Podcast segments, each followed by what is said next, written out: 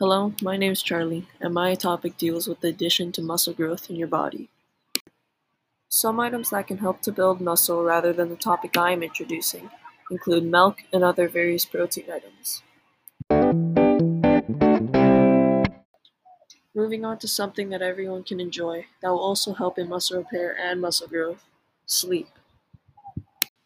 While you sleep, your body creates its own muscle building hormones, including the growth hormone.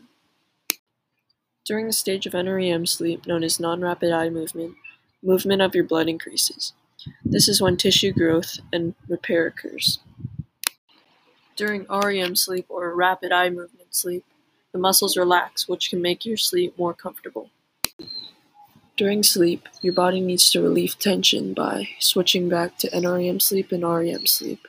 This is exactly like if you were doing a workout for a certain amount of time. You have to take those little breaks so your body can reset and release the tension.